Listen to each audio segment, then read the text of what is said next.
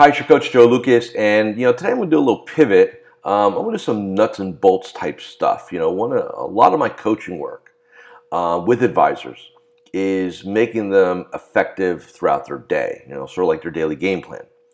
And uh, in the 25 years I've been doing this, you know, I've, I've, watched a lot of things. I've seen some really good things. I've seen a lot of good practices and a lot of awful practices.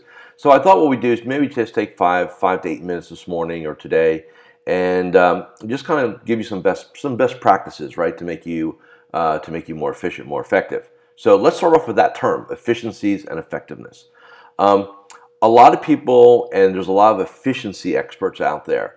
The problem I always have is I can make you efficient at something, but if it's the wrong thing you should be doing, I just make I just create a bigger problem, right? So you have to understand efficiencies, while important, will never trump effectiveness. And so I'm going to give you a term right now. I want you to think about answering it. What is the highest and best use of your time? Highest and best use, right? And the way that I typically get an answer, if, you, if people think through it, right, or we're, we're in a training class, is well, I've got to be taking care of my clients. So, yep, agree with that. Um, you know, I've got to be out there marketing and rainmaking and developing business. Yep, got to be doing that too. And then that's that's kind of where we end up, right? And then I say, well, what about this? How do you lead the team? How do you run a business? How do you do strategic planning? How are you the visionary, right? How do you take a look at what you're doing to make sure you're doing things the right way? And all of a sudden, like, wow, I never thought of that. So, so a couple different rules that I have. Call them guidelines if you like. My clients know their rules, so let me give them to you. First off, in terms of time management, I think unless you're paid by the hour, you can get really caught up in trying to manage your time and get nowhere with it, right? And and here's the quintessential example. How many of you somewhere in your career read something, went to somewhere, had somebody talk to you, and you said, "You know what? I'm going to do I'm going to I'm going to analyze my time." And then you even go a little more crazy and you say, I'm going to time block, right? And by the way, time blocking, in my experiences, works for about 5% of the advisor population. Okay, because they're just mentally wired that way. They're highly disciplined, um, borderline OCD, and they can kind of pull it off, right? And they have a team around them that helps them pull it off, right? So it's not one person band not going to pull that off, right? So number one, time blocking, not so much. But there are three types of time. So you know, while we don't measure time, we have to respect time. So what are the three types of time we have? Well, number one, you're going to have tactical time all of you are experts at this. This is when you're in the business. This is when you're, you know, seeing clients, prepping for reviews, doing admin, you know, you're knee deep in it, right? You're in the weeds with it, right? That's your tactical time. Most advisors spend their entire career there and they have a job. By the way, the more tactical time, the more tactical time you have, uh, the more you have a job. The more tactical time you spend, the more job like it is. Okay? Next time is strategic time. This is the business owner time. This is the entrepreneurial time. This is when we work on the business, leadership, systems, strategy, strategic planning, stepping back. We're out of the weeds now, right? And we're looking at things. The third type of time is renewal time, shutting it down, sharpening the saw, put whatever, put whatever definition you like on it, but you need to do it. Uh, so three types of time. And it's all individual, so I'm not going to get here in this video and say, well, you need to do these many days, these many days, these many days, but I will say this.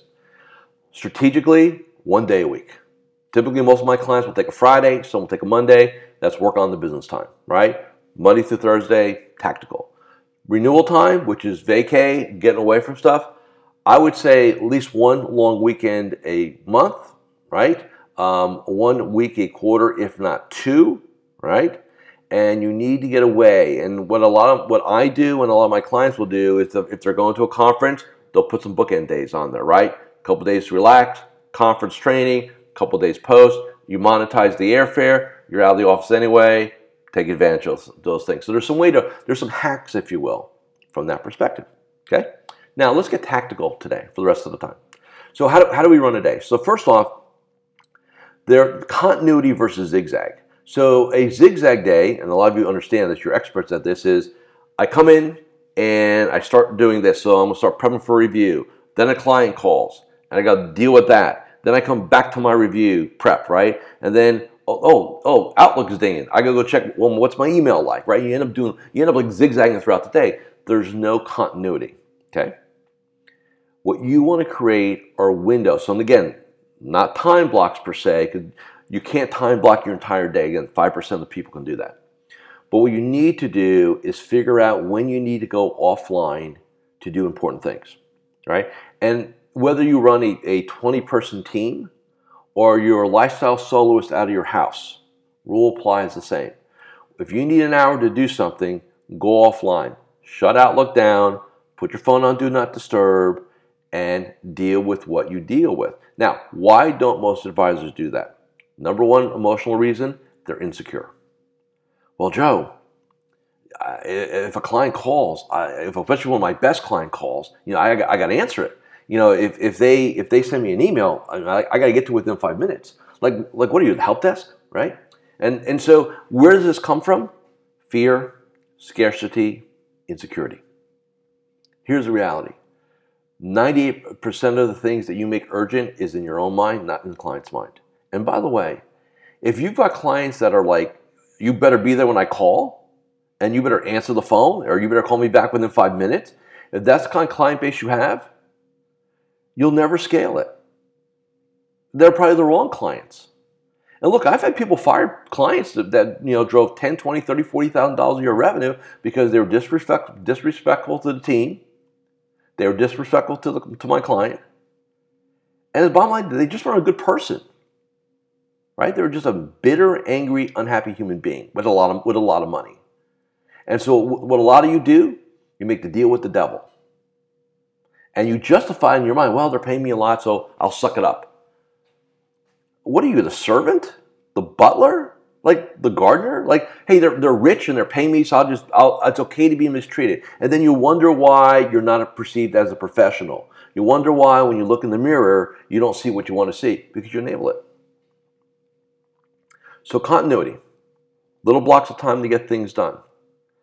I will say also say this, and this is the last thing for today.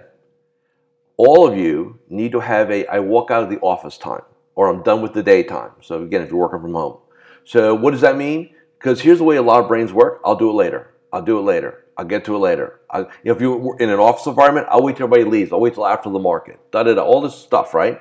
And then next thing you know, you're the you know you tell yourself, oh man, I work really hard. Man, I'm in at 7:30 and I don't leave till six. You squander three quarters of the day, idiot. You don't do anything worthwhile. So you work three hours a day, but you tell yourself you're there for 12, right? And a lot of you do that. Stop lying to yourselves. Walk out the condition yourself to no matter what I have to do, I'm walking out the door. So then, the, then you go, well, Joe, what happens if I got a big review the next day? Walk out the door, and you know what? If you if you screwed yourself, Get up real early, like at 5 a.m., get the office at 6.30, get it done. And you know what? You'll hate that.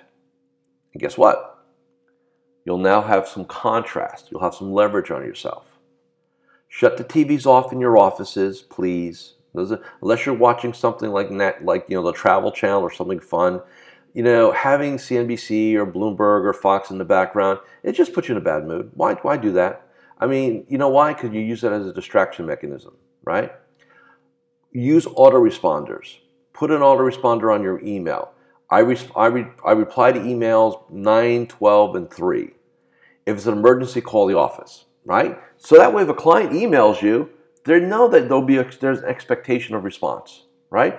Most of you, you're like, and I, I, am on the phone with some of you. You know, you get you. I'm talking to you, and I heard ding ding, and next thing you know, I hear I, I hear keyboards, right? Like, what the hell are we doing? Everything we do is important. 99% of it is not urgent. Please understand the distinction and the differentials. Have a great day.